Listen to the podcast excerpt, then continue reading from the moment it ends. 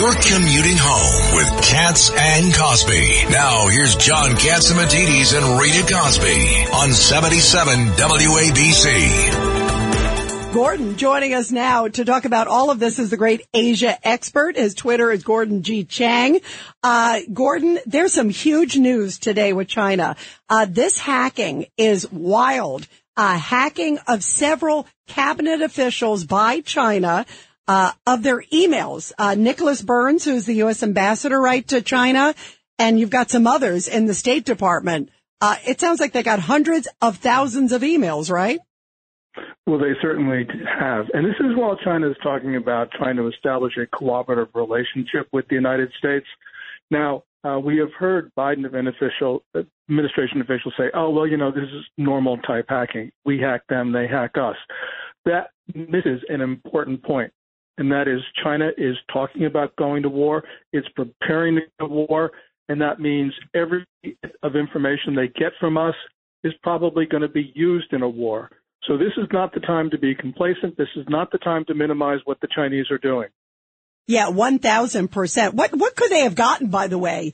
You know, you think about at least we know about it, but it happened. We found out about it what after the fact. What does that say about our uh, security? Well, they what they got. Your first question is um, in anticipation of uh, Blinken, Secretary of State Blinken's trip to Beijing.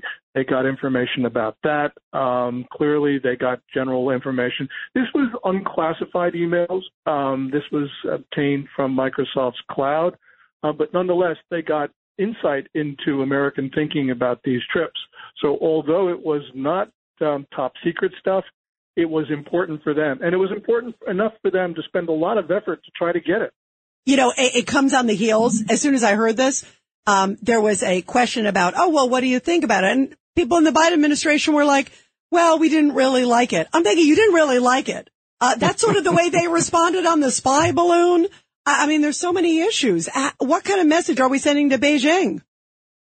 Uh, American feebleness is what we're sending. Um, you know, when Janet Yellen bowed three times to a subordinate official in the Chinese government, basically we were telling the Chinese, look, we're a vassal and we are coming to your grand celestial court. You know, we've sent the Secretary of State, then Janet Yellen, now John Kerry, um, without a return visit from the Chinese. This is just American weakness. Ed Cox, you have a lot of experience with the Chinese because your father in law was President Nixon. Uh, do you feel that message went across to the Chinese like that? Of course, that's what they assume. They are the Middle Kingdom, and everyone comes to pay them tribute. That's the way they they they've always seen it historically. And now that they have an emperor, an Emperor Xi, that's the way he's behaving. Very sad. Very yeah. sad. And uh, David Paterson, you got a question, Governor Paterson? Uh, so, Gordon, I think people who follow this, like yourself, uh, have expected that at a certain point China was really going to start moving on this. But I get the feeling because usually China has moved in scores of years as opposed to four year election cycles. But I get the sense that they're sensing a weakness on our side. I remember in the presidential debate between uh, President Trump and Joe Biden, uh, and they said, uh, "What are you going to do when uh, when China uh, breaks the rules?" He says, "Well, they have to follow the rules." That's really not an answer. Yeah. And, and so I'm, I'm wondering how you feel about that. Yeah, it's certainly not an answer. We hear a lot from the Biden administration officials that we're going to impose costs or we're going to hold them accountable for, for instance, these email hacks. We heard that from Secretary of State Blinken, from Jake Sullivan, um, from Jean, uh, Gina Raimondo, um, the Commerce Secretary, and yet we're not doing anything. We're not holding them accountable. And that really is the issue because until we start imposing costs on China that are greater than the benefits they receive, they will continue to do this. Gordon, it's Richard Weinberg. Let me ask you a different question. Why did former Secretary of State Henry Kissinger go to China? Was that a, uh, a back ramp to try to establish some sort of relationship again? Was that him on his own? What was that all about? Yeah, I'd like to know who paid for this trip um, because that will tell us a lot in terms of the answer to your question.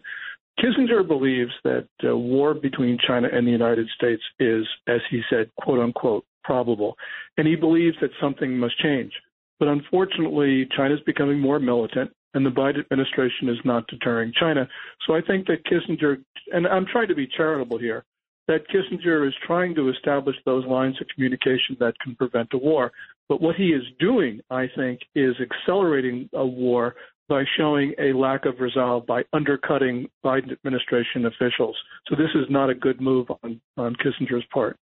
Yeah, absolutely. It's not a good move. And um, I'll tell you, it's just uh, mind-boggling. It is mind-boggling, and, and and it's mind. It's stunning to me just the lack of Ad- effort by Admiral our administration. Stavridis- Admiral Stavridis has updated his number on war with China to 2054, I think. Wow. Your thoughts, Gordon? Well, it, it's it's coming it's coming soon. Right now, you've got the Chinese economy um, really eroding fast, and Xi Jinping has no answers to that other than to rally the Chinese people with a conflict. We also know that there is high level infighting right now because the foreign minister has not been seen since June 25, and he is a protege of Xi Jinping. The way to attack a leader in Communist Party politics is to attack his proteges. So it means that Xi Jinping himself is under pressure, which means you've got a leader under pressure, country falling apart. Um, there are no good outcomes here. Here's my joke again. Did he go above the fifth floor? that what what happens in Russia, right? I mean, similar pattern. David Governor Paterson. Paterson. So, um, Gordon, in 2018, speaking at one of those conferences, uh, President Xi said that he thought that China should rule the uh, the world by 2049. And the Milky Way. And and and and the point really is that the more they see a lack of opposition, the more they're moving that date up. Yes. Um, you know, Xi Jinping talks about Tianxia, which is all under heaven, which is the imperial era notion that the Chinese ruler not only has the right to rule the entire world, but also has the obligation to. And since 2017, Chinese officials have been talking about the moon and Mars as sovereign Chinese territory. So they're becoming much more aggressive. We are seeing this in not only their diplomacy, but also their territorial claims in the here and now. So um, China is becoming a much more um, uh, difficult partner for anybody. And right now, nobody can deal with China. As China says, nobody can influence China. That's what they say.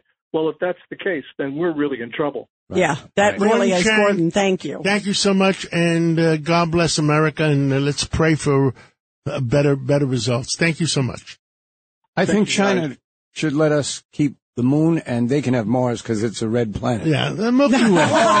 Oh. That's it. That's Thank that it. you was a good good night. one, Governor. That was a good one. That was a good one. Thank you, Gordon. Thank you, Gordon.